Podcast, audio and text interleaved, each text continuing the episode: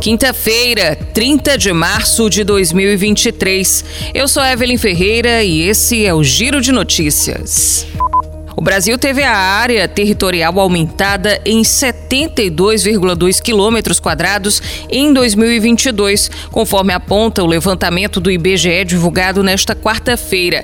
Ainda segundo o Instituto, o aumento do território ocorreu após novos delineamentos de fronteira internacional em trechos do Amazonas, Rondônia, Mato Grosso e Mato Grosso do Sul. Ao todo, 174 municípios brasileiros tiveram mapas atualizados com os novos limites pelo Instituto. As mudanças na divisão ocorreram entre 1 de maio de 2021 e 31 de julho de 2022.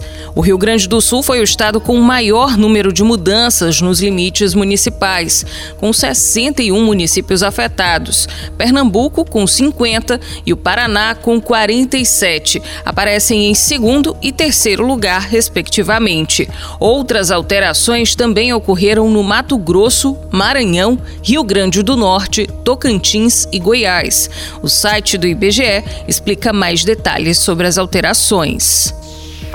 A Organização Mundial da Saúde considera que os adultos saudáveis não precisam de uma dose adicional da vacina contra a Covid-19, além de uma vacinação primária e de um primeiro reforço, pois os benefícios são mínimos. Para esse grupo de pessoas com menos de 60 anos de risco médio, assim como crianças e adolescentes de 6 meses a 17 anos com comorbidades, não há risco de receber doses adicionais, mas os benefícios para a saúde são reduzidos, afirmaram os especialistas em vacinas da OMS.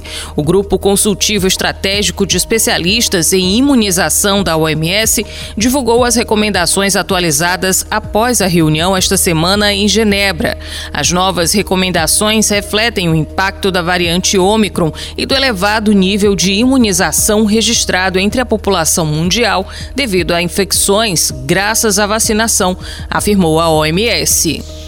O Ministério da Educação vai aumentar em 54% o número de bolsas dos programas de bolsas de iniciação à docência e de residência pedagógica, concedidas pela Coordenação de Aperfeiçoamento de Pessoal de Nível Superior, a CAPES. Os benefícios passarão de 57.682 para 88.963 bolsas concedidas.